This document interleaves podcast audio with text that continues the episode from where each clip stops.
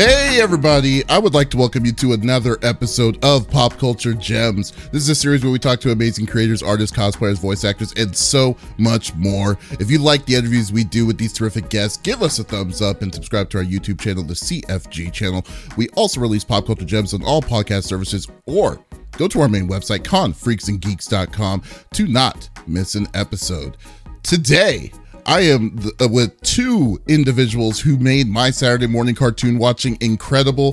This showrunner, uh, showrunner, uh, writing duo has created and written in several projects like Street Fighter, the animated series, Mummies Alive, RoboCop, and so much more. But today, I want to talk about one of the most popular series that they were involved in, X Men, the animated series. I would like to talk to Eric and Julia Lewald to the show. How are you doing today? Doing just fine. Thank you so much for having us on. Yeah, it's a real pleasure. Oh yes, it's great. The pleasure is all mine. I love. I. I just. If I have a chance to talk about X Men with someone, especially someone that was truly involved in my childhood, I will definitely do that. I will definitely choose that any day of the week. Uh, but uh, but let's get this started here. Um, so um, in the early 90s, uh, Marvel was not the powerhouse as it is today. Uh, and at the time, they did not have an animated series for any of their heroes. Uh, the last Marvel animated series on television was Spider Man and His Amazing Friends, which was 10 years prior, which is like in the early 80s. Uh, what had to be done to get X Men, the animated series, to happen? A lot. yeah.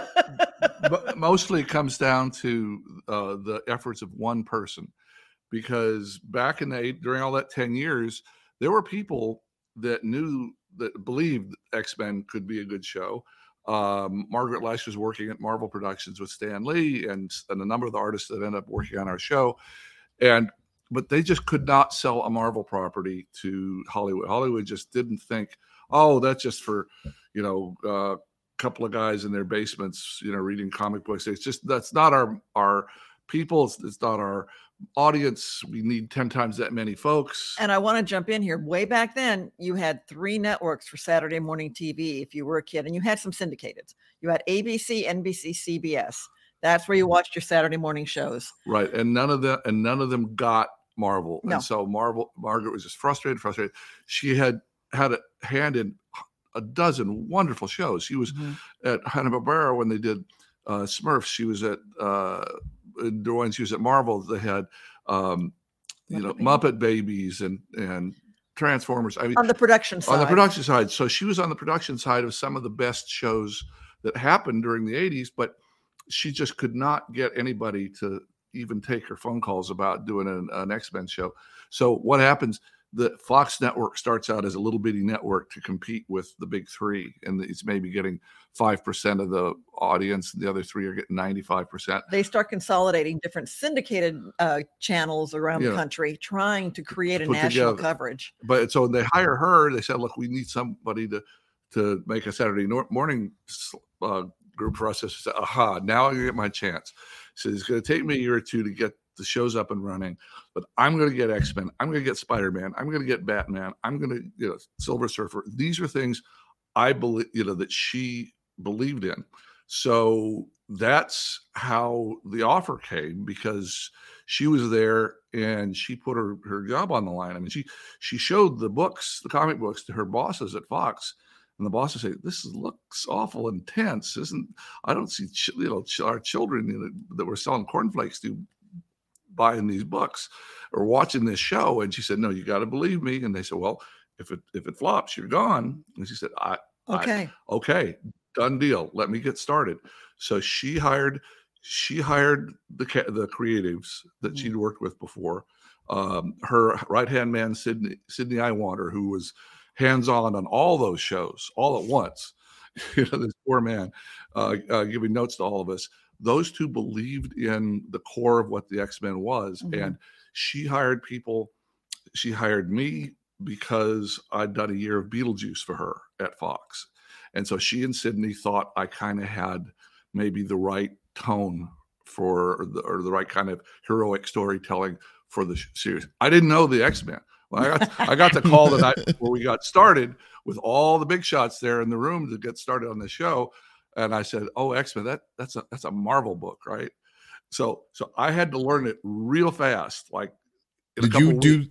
Did you have to do the pitch, the initial pitch for it, or Uh, did, th- th- thank, good, thank goodness I didn't. There were a couple couple of our senior artists, Larry Houston and Will Meugniot, were there, and they were talking about what it needed to be, and they they had memorized the X Men. They'd read them since 1963, so th- there was no problem with the art on the artist side. And Margaret Loesch, again, as president of Fox And, Kids, was going You to know, make you the show yeah, happen. and it was her baby, it was her pitch, and so and she had worked with and befriended Stan Lee, so she kind of kind of had him Oh. on um. on her side.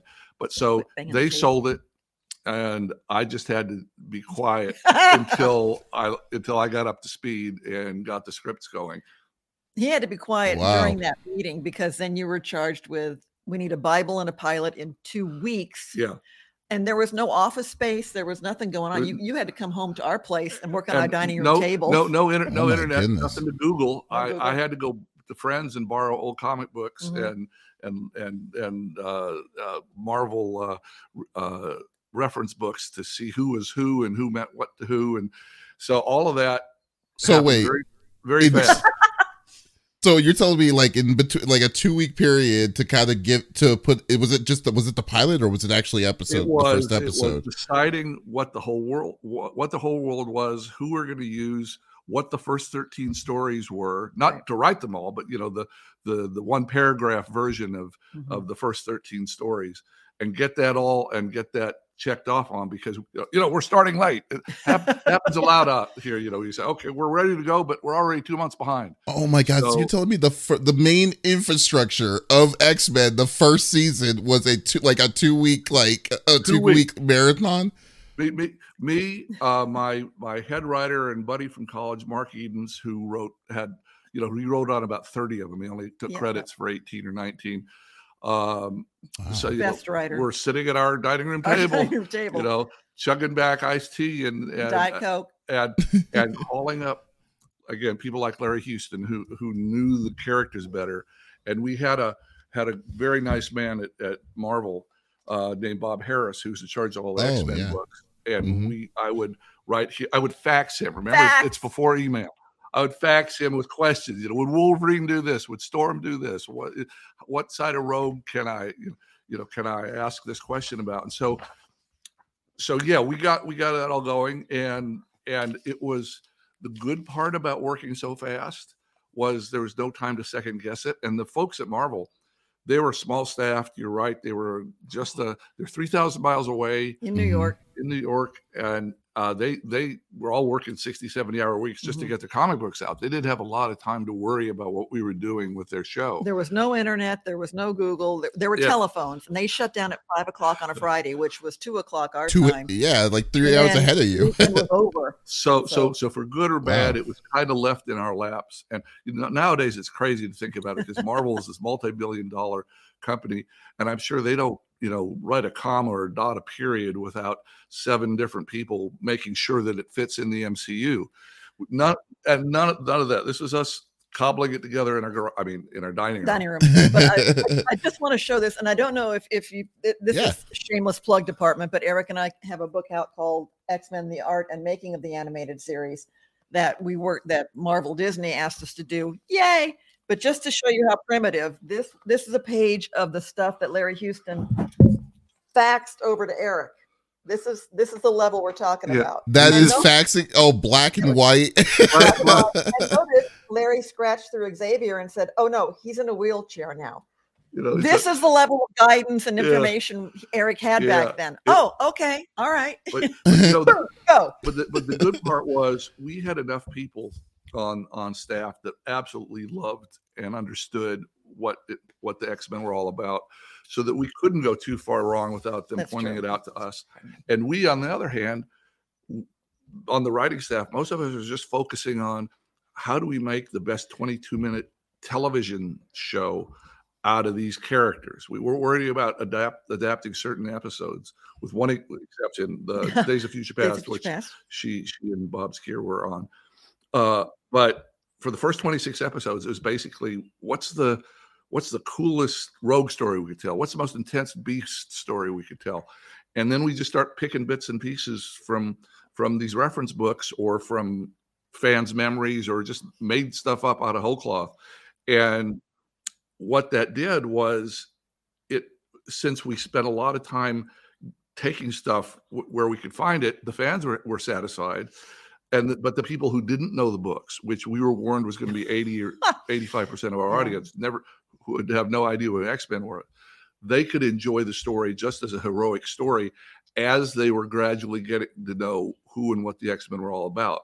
So that was there was this nice bat. It was it was dumb luck on our part. We've we've been involved in dozens of shows, dozens Yeah, over the mhm. years, We met at Disney TV animation and um, as writers side by and side. there are a hundred things that can go wrong with a show, and just this one was magic. Every, every it was the right people, the right artists, the right executives, the right year, the Mhm. right network. the right network. It's- yeah. You know, It sounds so- like the perfect storm. I mean, because like you were saying, like you said that the back the the the people that were backing you, especially the main person that was backing you, was the president of the studio itself, Yeah, and that's yeah. that's pretty unheard of nowadays for this kind of thing. And and I want to jump in and say she had been at Marvel and had been banging the drum for an X-Men animated series for quite a few years.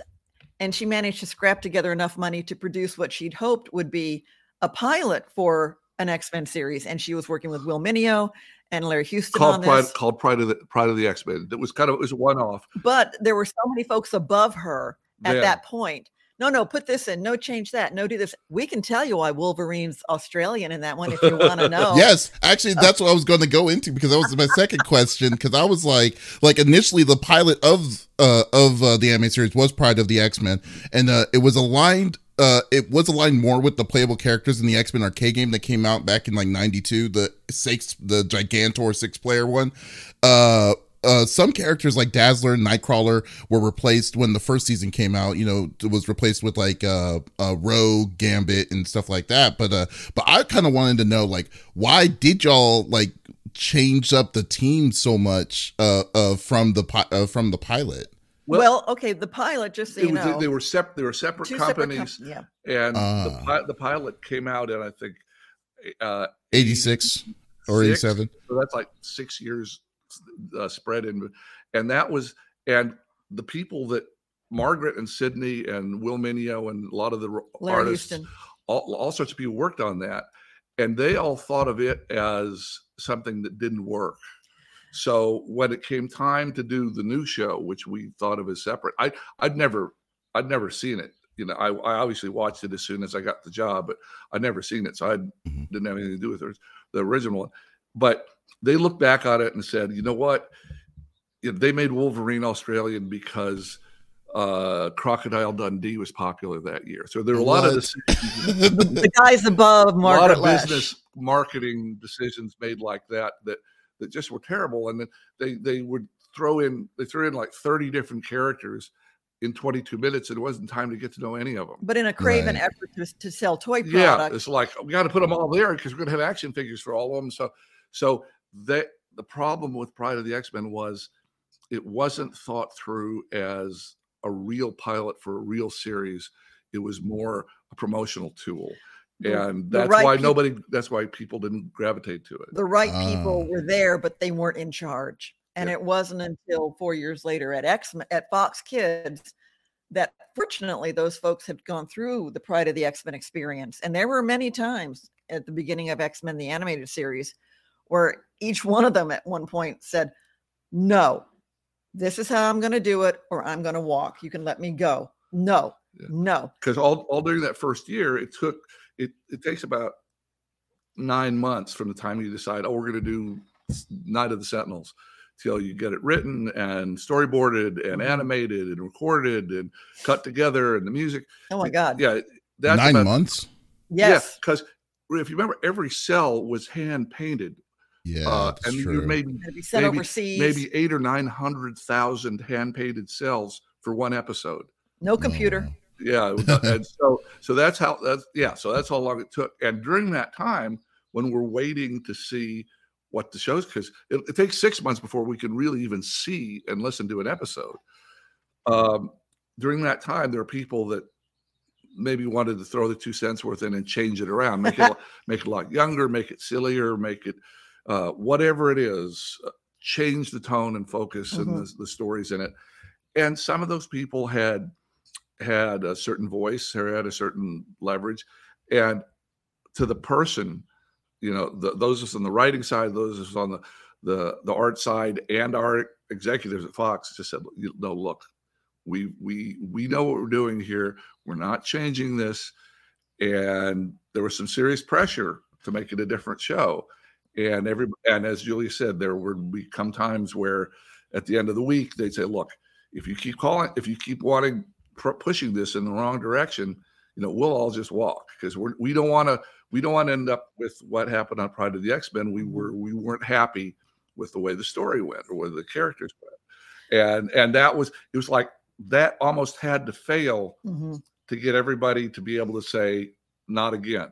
You know, this time this time we're doing it our way, and if it, if it falls, it falls, and we all walk away.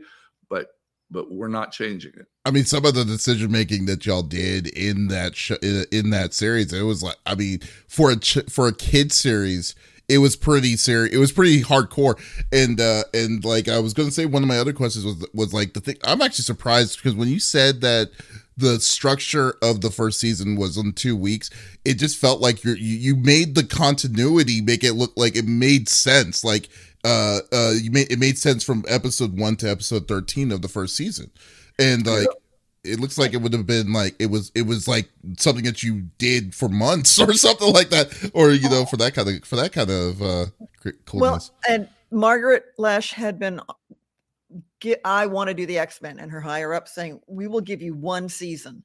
And if this, okay, just assume it's one season. because uh, everyone had bet that it wasn't going to work. So you, when you were hired, uh, were hired to do 13 episodes, boom, and that's it. Just do 13. So when you and Mark sat down, it was what are the best 13 episodes, the strongest that we can tell to introduce X-Men to a world where 95% of the people didn't know who the yeah. X-Men were and that was that was all you got. Yeah. yeah. and and and if, funny looking back at it uh we all the creative all of us creative folks were let go in let's say july. Yeah. When we done our work and it was going to premiere in september but there were production problems. It ended up being what twice as difficult a show to produce as people had imagined and people had budgeted. Yeah. So they had to dig up a little more money and they had to work uh, overtime and get the show right. But we were let go and we started Exo Squad while we're waiting to see if anybody was going to watch our show. So it didn't properly premiere till January 8th of 93. Mm-hmm. And on that day it premiered and it was all you know, it was number one to start off with. And that way, uh, the the nice thing about it was we didn't get any more of those calls about changing it. Yeah. as, soon as, as soon as it's a success, everybody always loved it from the start. Mm-hmm. And uh, they, but since we'd been let go and we were working on another show, uh, oh, the Mark and his brother Michael and I worked on Exo Squad for three and a half months while we were waiting for X for X Men to premiere. Some of us could come back. Mark and Michael missed about half a year of writing for X Men because yeah. they wow. finished up Exo Squad. They stayed. Uh, Will Meugniot stayed over with Exo Squad. Yeah. Will was the head designer of that. And but Larry Larry came back and I came back and and Julia came back, and so enough of us came back that it that the second season went great. Well, okay. On a personal note, the second season did go great, but as a writer, oh, oh, let me oh. tell you what happened. Give you a little Hollywood story, a little Hollywood, oh little Hollywood hard truth. So it took four different places to come up with the money to make X Men. There was not a studio like, say, Warner Brothers for Batman or Paramount for Star Trek.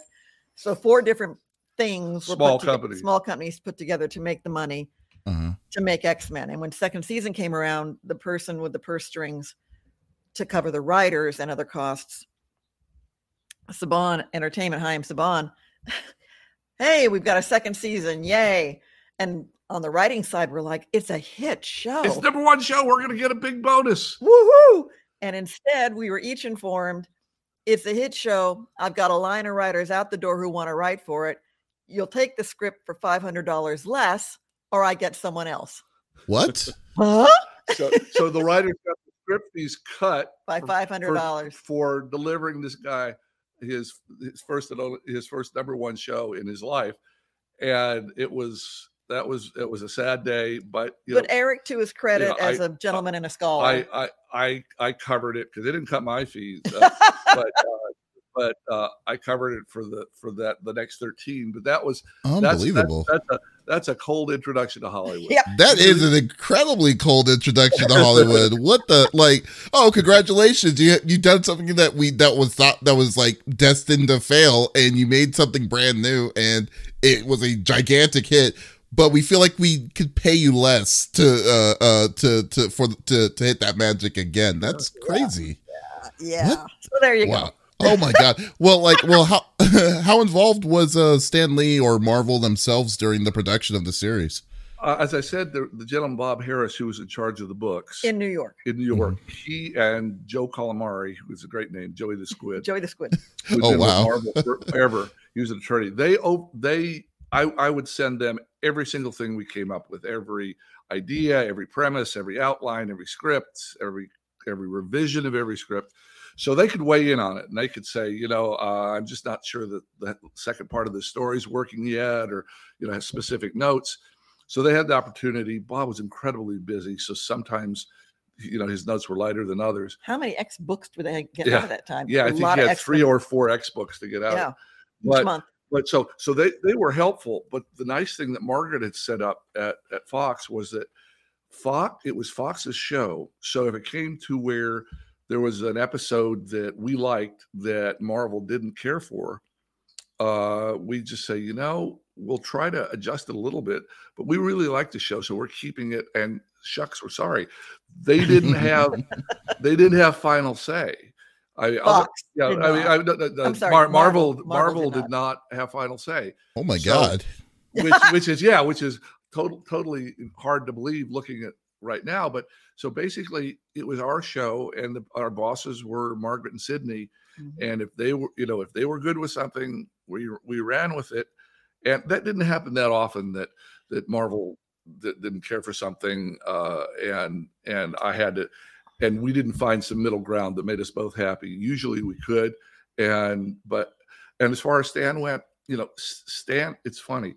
Stan had been like the biggest name in the history forever, and Mhm. right, rightfully so. But he'd been involved with writing the comics from right or from like World War II to to uh, about the early 70s, early 70s. And his name kept being on absolutely everything. I mean, obviously, his name was on every movie, Mhm. uh, but he wasn't creatively involved in creating the movies. He was executive producer on every one of the big movies, but it wasn't like he was in on the writing team. He was on the Spider-Man show.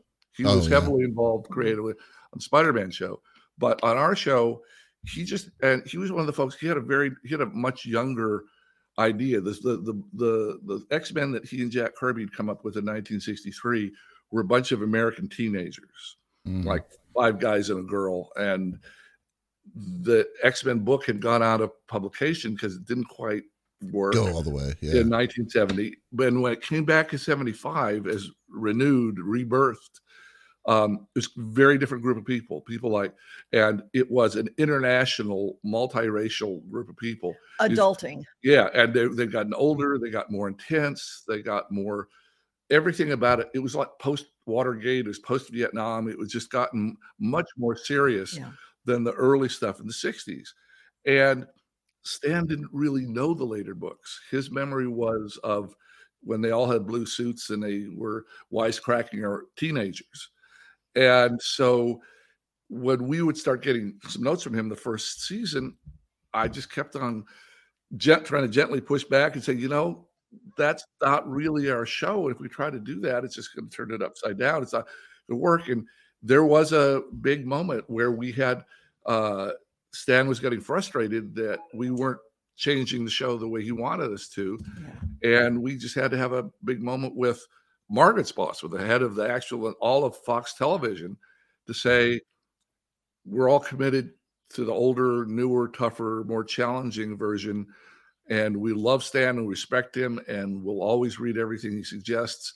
But one of us has to run the show. And if it's going to be Eric, that's great. If it's going to be Stan, Eric says, fine. I'll give up the best job I ever had, but it's your you know, it's your money, Fox. You make a decision.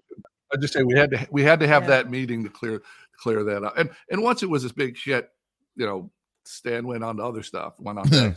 Spider-Man and and and everybody was fine. But until the show came out, I think he sincerely believed that if we made it like the current, like the Like Chris, Chris Claremont comics, like the '90s Yeah. comics, that it would be terrible and it would be a failure and the kids wouldn't get it. So he just sincerely had a different vision for the show, and that Mhm. was obviously that was that was tough for me. I didn't I didn't want to have a fight with Stan Lee. You know who wants to do that? That'll be a crazy story to tell in the future, though. I will say Oh, it's like, yeah, I said I put my foot down to say no to Stan Lee's creation. so I mean, that's me. but then again, though, too, I mean, like, the, like the the the universe, like you said, is a night and day difference of what Stan Lee did right. If anything, it was probably more closer to Chris Claremont's uh, full uh, the Chris Claremont storyline at the time that it, that it was running, and also like I believe the animated series also did an upgrade of the outfit, so that was like also Jim Lee's Yeah, you know Jim Lee's style of art too on top of all of that. So it's just like yeah, I And we had the- we had the pleasure of working with Stan Lee after many X-Men times after. So, it- there's no there's no hard feelings there. No, Stan no. Stan understood. but it was tense there for Yeah, a while yeah. because no one knew if X Men was going to work. No one. yeah, and a lot of people had a lot of money wrapped up in this. and and we here we are we're, we're all in our early 30s and we're just saying look trust us trust us you know this is going to be fine and Margaret Loesch leading the way. and Margaret Mar- and margaret backing us every time Yeah. and thank goodness for her because uh yeah we've been involved in shows that we thought were going to be as good or close to as good as x-men and you make a couple wrong decisions you know a couple cook- cooks throw a few things into the mix Yeah. and it just it doesn't work That's unbelievable, like how much freedom you had uh, on Oh this on, my this on the show. we, we, we look back we're so grateful you know that just basically nobody looking over, over our shoulder we we had to work so fast and they needed it so fast and yeah everybody uh, that there's an advantage to that. We've worked you know the, the reverse of it is we were working at disney tv animation Loved it. loved uh, wonderful people we were there uh, there for three years on staff that's where we met Mhm. so what y'all uh, do? you'll- Did y'all do like TaleSpin or uh or like uh Chippendale and all that? Where's my she wrote 14 Chip 'n Dale Rescue Rangers more than any Oh other my writer. god! Oh my god! that's like so like oh look so that's so old school Disney afternoon. Oh, that's Oh, so yeah. great. Yeah TaleSpin, but- Goof Troop, Darkwing Duck, and uh, and Winnie the Pooh. yeah And, but, and- I mean. And And, Wow. and Disney, at Disney, they had lots of money. They had lots of time. They had a huge staff. most writers. talented you'll ever find. Nice, some of the nicest people. But that let them. Well, why don't we rethink that and do a seventh take on that story, on the executive side. or maybe an so- eighth take on that Oh. story? Maybe we Oh can no! it's a w- uh, versus X Men, which is just. you know, we you know we we need that song written tonight. You know, we need that script out in the morning. Mhm. And so, Yeah. yeah, very very different uh experiences. And uh, oh, I'm sorry. What were you gonna say? I, I know Julie? you got a lot of questions, but I just wanted, since we're kind of at this point in the story, um, the, one of those things that could have gone horribly wrong um, was was the casting of the voice talent for the series, and that was taking place up in Toronto, Canada. Again, uh, money considerations. My goodness. And if the show had been, if if it had been just, you got a bunch, the voices came back. You'd send up a bunch of sides for the uh, auditioner, uh, people to audition and read these sides uh, to determine who these voices would be for these for the cast for X Men. and they came back and it sounded like X-Men Scooby-Doo. Because Oh, Toronto has a very talented pool, Yeah, but that but- but that's they what they had were been- used to. Yeah, I mean, they, to their, I mean, they're good people. They they did the voices for Beetlejuice. I mean, they are good, top of the line professional voice actors. But we tried to explain to them how adult we wanted this to sound, and it just it just didn't register. They said, "Yeah, we understand. We'll make we'll make it. We'll we'll turn the knob a little bit. Don't worry, don't worry. Our people know how to do cartoons." So we got this really cartoony X Men back. It was like, "Oh, oh. God, it's over. It's dead. It's it's it's finished forever." So Larry Houston and Sidney And and, Rob. and the people from Marvel, Right. Bob Harras Bob and Harras. Joe, Joe Calamari, went up and just sat for two weeks with folks in Toronto and recast the whole thing, re-auditioned dozens. re-auditioned dozens, and even went up there saying, "Look, don't just ask your cartoon people." Ask some of your Shakespearean theater people, big theater you know, crew in Toronto. yeah, big theater uh, world in Toronto. Get people with some gravitas to their voice, Get people some drama and add to their voice. And so that when they redid it, that's I think one reason the voices are so perfect and so wonderful. It's, it's like they overcompensated. they said, "Oh, we don't want to disappoint these folks again. We're running out of time. Let's just get the most intense eight, nine, ten people we can find," and they did. That, I mean, y'all did. I mean, y'all did an insane job on that. If that's the case, because yeah, you're totally right. The, all the voices did fit the characters. Uh, what was that with Bob Harras when he first heard Cal Dodd come in to read for Wolverine? Yeah. And uh, Sidney Iwanter in the booth, you know, Cal's, well, who is this character? What, what, what is he? And Sidney, I think, said he's feral. That's all Sidney said. He's and a wild man. He's, he's feral, and so so Cal growled.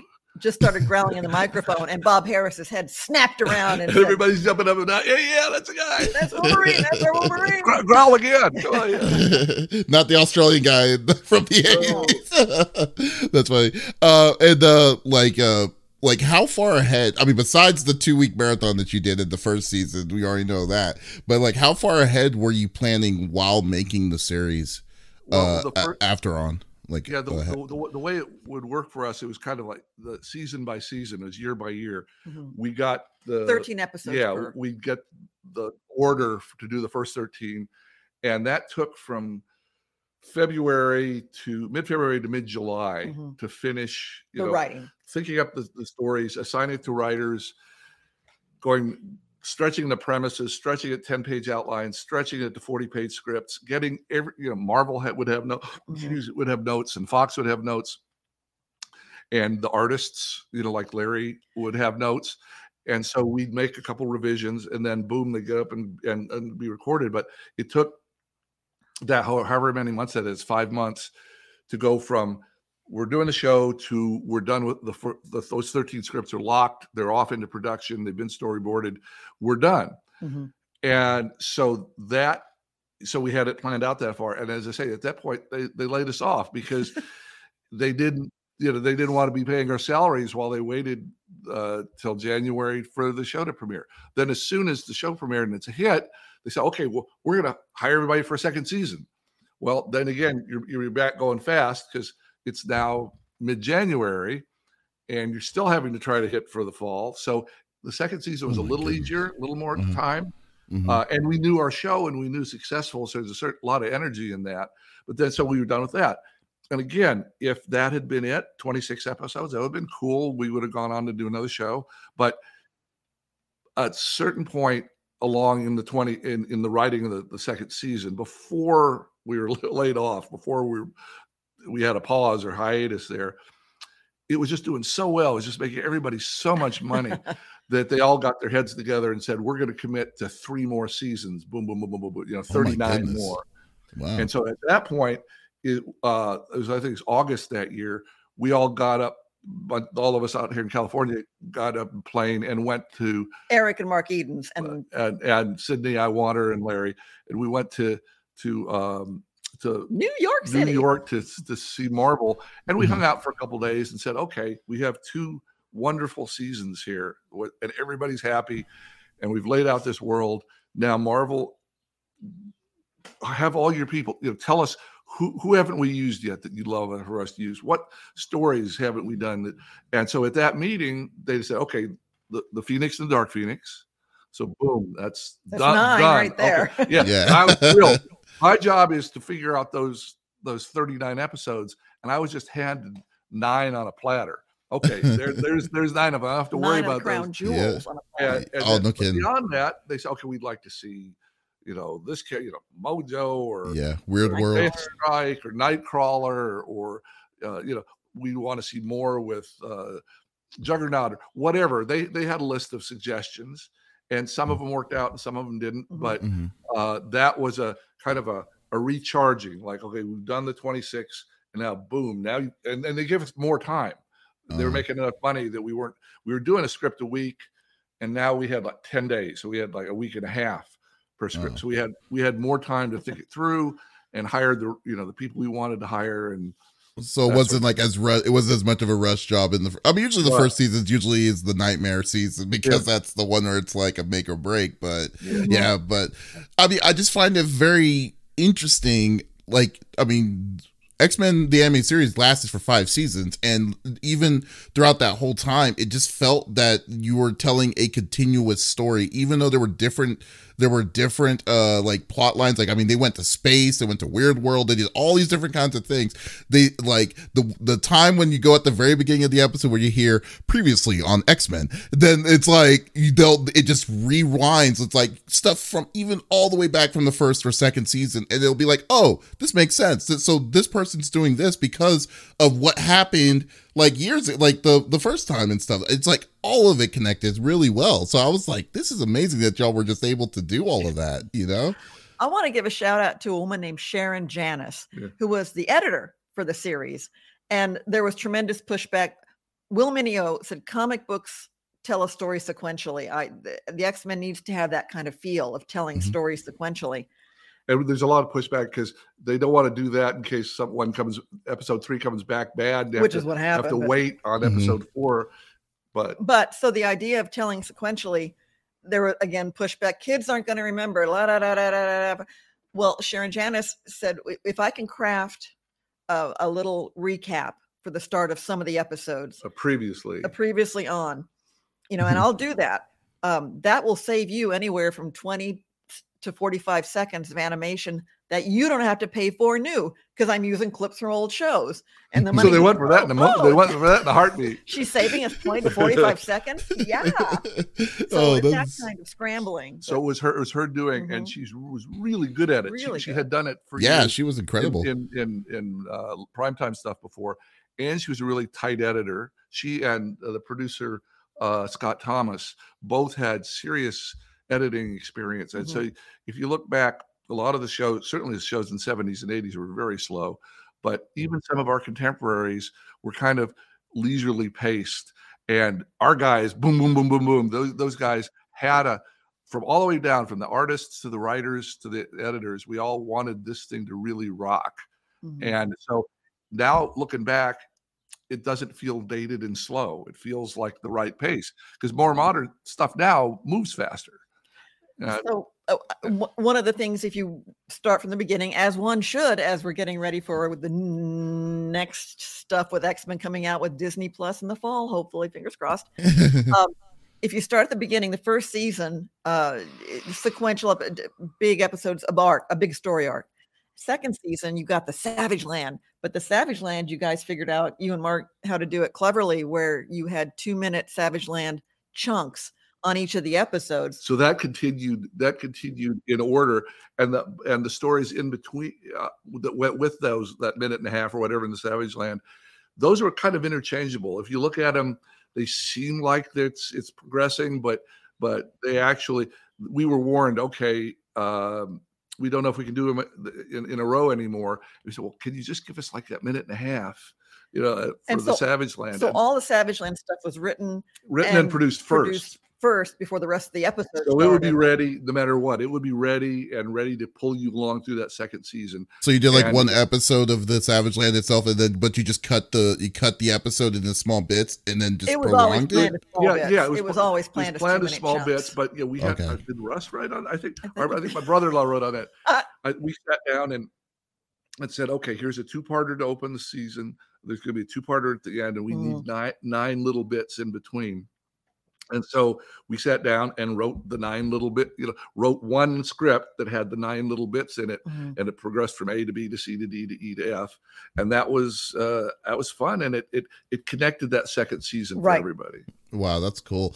And I mean, and, uh, some of the episodes uh, were pretty hardcore like i said for kids uh itself especially like uh especially for kids cartoon itself so like for example in the first episode, the very series premiere of of X Men itself, it's like you killed off from the team, uh, like that we just gotten introduced to maybe ten or fifteen minutes prior to the episode, uh, the shapeshifter morph. Like, yes.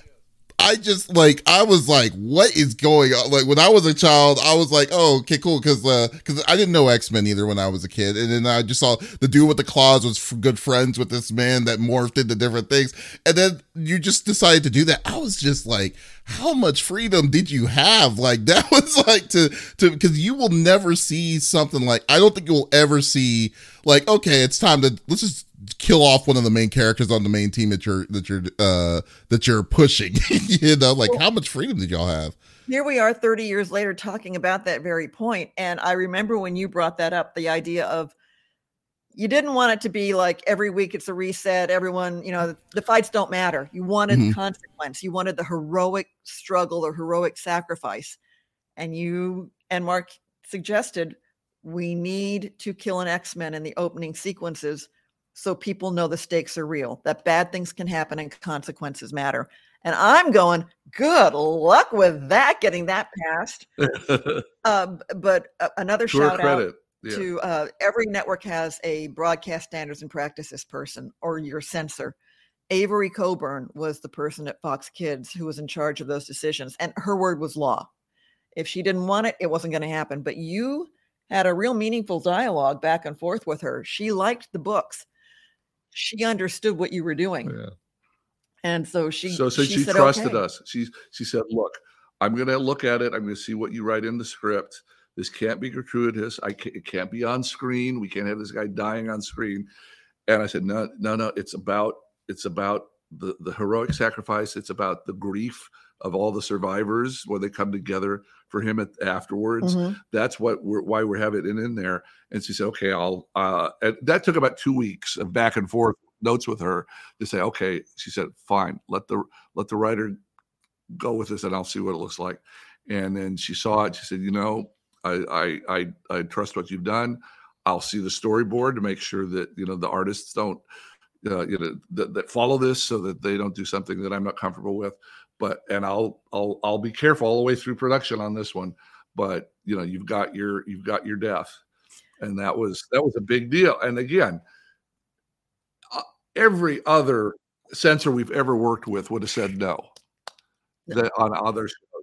And we just happened to have this understanding woman who liked and respected the books and said, "Okay, give it a shot." Who understood what was trying to get done? Yeah. Okay, one more behind the scenes. Uh, pull back the curtain here. So first season, we're all off doing other things. You're doing Exo Squad. You get a phone call saying, "Hey, we're going to do second season of X Men. Yay!" Okay, great. We'll pick up where we left off. Yay, we'll roll forward. And then Sidney Iwanter said to you, um, "But uh, Eric, you know about Morph?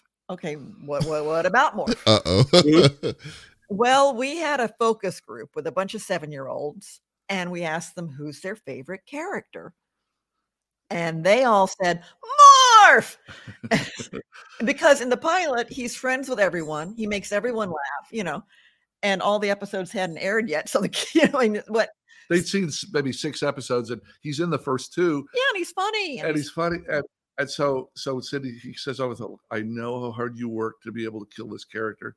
I know how much it meant to you and I, it was real it was real it was real but is there any way you could find to bring him back he died off screen, so maybe this could be like in a soap opera or in a comic book where they didn't really die okay, okay. So we, we were heartbroken yeah. for about a day, and then we think, well, maybe we could do some cool stories with it. And you did. And it ended up. It ended up. Man, y'all made it into like y'all made uh, like a, a, like a situation where y'all didn't want to do it to make it amazing because when y'all made when y'all brought when y'all brought back Morph as as Broken Morph, and then it was like a whole different storyline uh, about how Mister Sinister messed with his mind and things like that. Yeah, like it was just like uh that was another aspect. Like you were saying, consequences uh towards uh like was showing high like high stake how level of the high stakes that these x-men were going through you y'all definitely did it and, and it made y'all it even made it made it the the show grow even more and i was just like uh, I loved it. That's, nice. it was just, uh, that's a nice way to put it. I appreciate hearing that because it, it was a, those were a few dark moments where it's like, oh my God, it, you know, it's gonna be but but again, you know, 30, worked, 30 years later, yeah. you know, and, and I loved yeah. Yeah, I mean, no, I love like, uh, like especially um when y'all did uh, uh, like, like for instance, Days of Future Past, your uh, the first part that you written that you wrote, uh, like one of my favorite characters that in the series was Bishop, and what I loved every time, uh, even though it, it, it's not comic book, uh, you know, the same one to one. I mean, it's still, yeah, it's like comic comic book can. Thank you. Uh, it's not like it was still, uh, it was still strong enough to stand alone in its own kind of in its own kind of level, you know, and uh the thing that reminded me of Bishop all the time was the harmonica play every time that he comes on screen. and I was like, and then with him with the giant, like, Jerry, uh, like, like mullet. Yeah. Magnificent. Magnificent. it's like a lion mane. It was, I just loved it. and, and I, having written that, I, I loved Wolverine, who is of a certain age at that point in the future when this is all happening, and just dismissively uh, taken on Bishop and just calling him rookie, you know, and Bishop being this whole grown ass man who is not a rookie in any way, shape, or form, but but to Wolverine, who's by then 200 years old, I guess he would have been. But so I I very much enjoyed their interplay and and the fact that we've talked about this. If the internet existed then like it does now, I'm not sure how comfortable any of us would have been or able to do certain so, things. To make big changes like that. Because if fans had found out and gone online and said, Where's Kitty Pryde? How dare you? What's going on? Uh. well, to be fair though, to play the devil's advocate in that, because I was thinking the same thing though too, because uh uh I mean, there's certain things that that comic books just cannot work on TV and yeah. and like with the kid with Kitty Pryde and that whole situation was weird. I mean, like, how would you be able to like you know show that, especially to explain that to young kids the way uh the way that they're expecting? I mean, even. Yeah. Yeah, even in um uh the movie didn't do that. They used yeah, they used. Wolverine, you know? Yeah, I mean yeah, in, in my mind, that's when when I read Days of Future Past, that's the first note I gave Julie and, and Bob the, the writer said, "Look," and Marty Isenberg, and Marty Isenberg, the say, guys, I know her spirit goes back in in this, but I just don't think our audience that, that it's going to be hard to get across in a more real. TV's more realistic. You're right. There's something about comic books that you can go with stuff like that. I think it's going to be hard to get across. I think we need a real person going back. And since Kitty Pryde isn't in our group anyway, we're starting without her. I think we have a certain leeway as far as how this information gets back, and that's when we all sat down with Larry and we all decided on Bishop, and and it worked out great. I mean, oh yeah. Uh, uh, I, I think I think people really enjoy the show, and it was a great introduction to Bishop for us, and we ended up using him on eight or ten episodes. Oh yeah, uh, definitely. All sorts of, so so it was just a win-win-win for us. But she's right. I we felt confident making ch- changes like that because we had everybody's support. But in 2023, it might have been more difficult. It might have been a lot more red tape. yeah, a lot more. And uh, was there a story that you wanted to tell that you either did not was denied or just could not get the opportunity to tell it? not much. Uh, uh, I'm sorry, I'm interrupt, but the team of X Men was already you got eight players plus Charles Xavier. Just servicing each of them anyway was a challenge. Yeah. So making sure everyone got the story time yeah. they deserve. There were writers that loved certain uh, issues of the book that w- wanted to try to get them in, and and we we take pitches on the premises and, and sometimes it would work out or we'd use part of it and sometimes we wouldn't. So there were individual writers that had stuff that they really wanted to do. Um, there was one episode uh, you know if, if you have a big bigger budget and a bigger and a bigger staff people are used to cranking out scripts and getting to a point and throwing out three or four that they just finally decide well it was close but it didn't quite work. We had one of those and what it was just it was a omega red episode that I believed in, but from the very to everybody else's credit, from the beginning, they were giving me warning signs saying, Eric, this doesn't look good. This doesn't look good. Uh, and finally, but I pushed it through and I pushed it through. And the writer and I, you know, hand in the script and everybody says, no, nope, done. So you got to throw this one out. And so what, in our low budget world, what that meant was my boss, Sidney, saying, okay, Eric, you blew this one. It's Friday we need a fresh script by Monday. You're going to come up with a whole new Omega Red story over the weekend, and you're going to write 40 pages, and it's going to it's going to be have to be good because we don't have the money to pay a writer to come in and spend Yeah. three weeks redoing this, and we need so so that I nailed myself by push by hanging out to a story that that I thought was good and the writer thought was good. And in retrospect, I've read it recently. It wasn't very good. we all we all have our we all have our down days, and uh, and everybody else was right this time, and it just cost me a lost weekend. Oh yeah, and I mean, and uh, and also uh, there's something that also you all could probably tell me uh uh can confirm because I wanted to. I was like, wow, really, this is interesting. I heard this from somewhere, and I want like, uh, is it true that one of the story arcs in, inspired uh, co- uh comic writer Bob Harras, who did Age of Apocalypse, uh, while make uh like yeah, Absolutely, yeah, absolutely, absolutely. And it was it was my, was my possibly my favorite episode, and certainly the one I thought was the most inspired uh, uh, one to come up with, called One Man's Worth. Two oh part. Oh yeah, I remember Uh, that. and it was, and the whole point of it was, it's a time travel show. What would happen if somebody went back in time and killed Xavier when he was in college, and there would be no X Men? And that what that does is it makes the audience think Oh. this, this is the X Men's impact on the world, and I'm showing you a, a future world where someone's gone back and made them never happen, and how bad would that be for the world? And so, of course, I'm stealing from two of my favorite stories. One of them is uh, uh, they, uh, One man. Uh, One- one- it's one a of- wonderful life. one of them is It's a Yeah. Wonderful Life with Jimmy Stewart, and and. And Trek. the, the, the angel shows him what the world would have been like if he'd never lived. hmm And the other one was City on the Edge of Forever, which is a Star Trek episode from the end of the first season, Yeah, where there this this time travel portal shows Kirk what would happen if he saves the life of a woman he's fallen in love with. If he saves li- her life, she's a pacifist. U.S. doesn't go into World War II. Hitler takes over the planet. Everything Oh my goes all to hell. It was a very cool idea. Uh. Harlan Ellison, of course hmm uh, brilliant idea. Uh, so that one uh, to me was, you know, just I thought it was a wonderful idea. For some reason, it took us forever. Got time travel stories are hard. They, they- yeah, every- the logic gets twisted, and people have different ideas about it.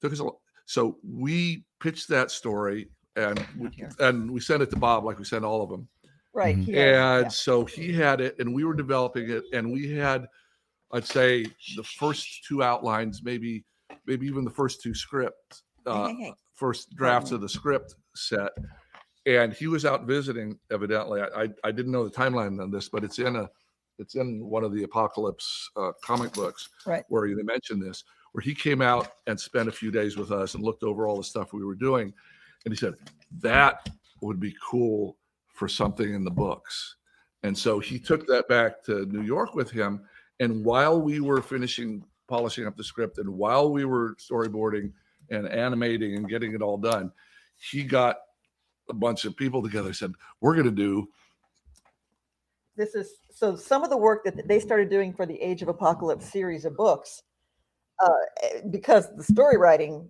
the script writing took so long. Larry Houston was able to utilize some of that Right, art right. into the script. so since it took us oh wow, So it took us six months to get to the storyboard and design part on that. Within that six months, they'd committed over at, at, Marvel to try to make this. They didn't know what to call it, I guess, at the time, but Age of Apocalypse series of books. And so they started drawing stuff. And so Larry called them and said, well, What are you drawing? And so he said, Well, wouldn't it be cool if I used a few of those, you know, in you know, in the actual design for the show that you're basing it on. Very cool. So back and forth, back and forth. So the show, the the One man's worth. One Man's Worth comes out, and around the same time, maybe a month later or so, the first step, the, the first uh, issue of Age of Apocalypse comes out, and so it didn't occur to people that usually we take from the books. It Mhm. didn't occur to the people at the time that they saw our story and they ran with it, and that was which made us feel great because because we'd taken so much from them, like from Chris Claremont stories and Oh other things. Took us taken so much to make our show. The fact that they found something special that we'd originated. You'd originated. That yeah, it, wake wake up like going to bed one night. Say, what man's worth? I know what we need to do. So that come out of my head and now is was the basis for something that they did so spectacularly. I mean, obviously that was like three years work of a hundred talented people, and they did Oh this God. spark of an idea, which I stole from somebody else already. and homage, honey. and- it's an uh, homage. it's an homage, and they made it something new and special. So Mhm. that was I, I felt gratitude that.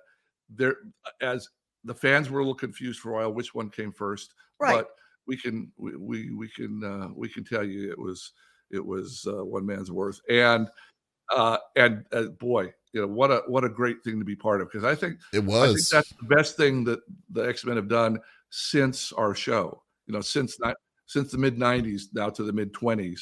In the last 30 years, I think Age of Apocalypse is probably the best thing that they've done. I mean, for the side for an off series like that, yeah, most definitely, I I would definitely agree because it's just like like because uh, when some, I mean, y'all got me into liking the X Men to be honest with you, from when I was growing up, and uh and then when they when they were saying, oh, this was like Wolverine with one arm and Cyclops with one eye and stuff like that, I was like, oh, this is going to be a cool experience and stuff. And then later on, when I was told, oh yeah, they got that from the from the uh from the animated series, I'm like, no, they didn't. There's no way. but no, but now since I heard it directly, that that makes more that makes sense. That's so that's so awesome. Uh, and uh, my final question is uh, that that uh, one could argue that X Men animated series was the beginning of Marvel getting more serious in animation in the '90s. Uh, uh, like uh, soon after, like I mean, there were shows like Fantastic Four, Spider Man, uh, Silver Surfer, uh, and more. Um, like looking back at it and its amazing five year run, um, how much of a special place does X Men the animated series hold for you two? Well, I'll tell you this, and uh, we are we are we are so thrilled, but we're thrilled. Um, at at thirty years later, we we weren't real sure. We knew the show was a big hit when it came out, and it afforded us multiple employment opportunities over the years.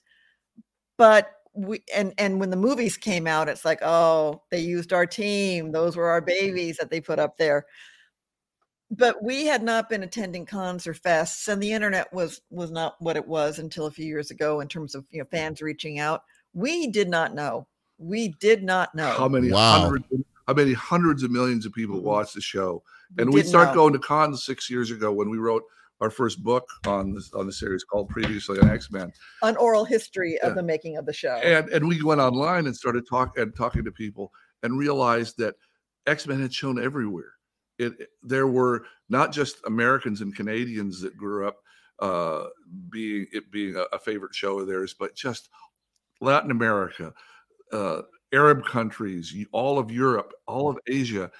we, We, would didn't know we would we bump into people. We bump into people in Singapore. we're in singapore and i'm wearing this jacket and Oh, I love Malaysian- that. The Malaysian TSA workers run up to us and say, X Men, X Men was my favorite. I'm growing up. they don't know who we are they Yeah. just thought this is oh my god i loved x-men i said you watched x-men Yeah. I Yo, And, and we've gotten the impression from people all over that it just, I, everybody has a, a favorite song. Everybody has a, a favorite TV show that just struck them right. It's an And we got- iconic theme song. I mean, like at this point, it's a very iconic theme song. So I Ron mean, Wasserman. Yeah. yeah And, and, we, have, and we have those things as fans. I mean, Mhm. th- we had those moments as fans where something's just stayed with us our whole life and, and just grabbed us and forever and will always be a favorite. The fact that we were able to be part of something that did that for hundreds of millions of people is just to it's be a crazy. part of that it's my crazy. God. it's it's it blows your head mind. It, It just does. It does. We it- couldn't be more grateful. Could But when some- grateful. I mean, like nowadays, if someone says like, "Oh, uh, X Men," and then like, I mean, y'all have a genre, and then y'all self, I mean, like with it itself, I mean, they they always call it 92, 92 X Men. I mean, Yeah. everything that goes back into like, I mean, the X Men of the now go can can be traced back to your series. I mean, essentially, uh, like you're you're essentially the grandfather of all of this that's that that's happening that Yeah. that's that's currently Yeah. happening. So I mean that that's unbelievable. I, I I'd have to say, It and I mean, It is. Thank you for that. It, it is though. It's unbelievable to us. It's still unbelievable to us, you know. and and we just and we just got the most wonderful thing the new show coming out x men 97 which come out this fall on disney plus the fact that it's uh, it's, a, it's, a, it's a bunch of fans of our show that have put this together and they are making it a continuation of our show, not some new spin-off or not d- different characters or not a different world. It is as if it takes it starts back up a few weeks after ours ended. Wow. So if you want to get ready for X Men '97, go back and do a Obvi- uh, rewatch of X Men the animated series, and you'll be ready. Obviously, these people all have you know they have the perspective of people 30 uh, you know a, a generation and a half younger they've been through different things they'll have their own take on some of the stories but they all came to this out of a love for what our show was Yeah, that's huge. and that's just huge. it it's so we we're really looking we're really looking forward to coming out we're we have a small they have us on as consultants They invited us back as consulting producers for the show with Larry Houston, which they never do that in Hollywood. Yeah. Yeah. And Larry Houston too. So he was, he was in charge of the Yeah. art and everything. Oh man. Uh-huh. In in fact, Oh. in fact, they announced last uh, at, at, San Diego. at San Diego that they're they're they've hired Larry to design their opening credits. Are you serious? Oh wow, that's crazy. That is so that is so awesome. Such a great honor uh, to do. I I just all I pray on is I just hope the continuity holds to kind of like how the original one was because like I mean it's Disney, so I'm kind of wondering if, if it's going to be watered down comparatively to uh to how it's going to be. But I am looking forward to seeing X Men '97. There you go. Okay. There you go. As As our. I mean, that's my own personal take, but there we go. But uh, uh, Eric, Julia, I can know I can talk X Men all day with you, uh, but I, I gotta, I gotta hold self control, control with this. But, but uh, this is the part. Like, if any folks or fans of the series are able to reach out, what is the best place that they could they could find out and support y'all? I'm on Twitter way too often, uh, and we have a Facebook page. We have an Instagram page. We are. I am on Twitter, and we are always at X Men TAS, which is for X Men the animated series, but X Men TAS, and we have a website. We need to get that updated. But please, yeah, please reach out to us, follow us, find us. You know, and uh, and we we are hoping with COVID kind of Behind. behind us. We are excited to get out there and start going to more cons. So more if con- you have cons in your neighborhood, let them know if you'd like to see us. We'd love to come talk. Yeah, we'll do. We'll do. Well, thank you, Eric, Julia, for your time, and uh, uh, I hope everything. Uh, thank you so much for br- making a terrific show. so I just want to, want to say that out uh, up front. All right. All right, thank you. Thank you so much. And guys, thank you once again. Uh, if you definitely love interviews like this, speaking to some awesome people, uh, definitely go check us out on our website, confreaksgeeks.com, or go to our uh, any uh, podcast services out there on Pop Culture Gems. So once again, this is Davies signing out. Y'all, take it easy.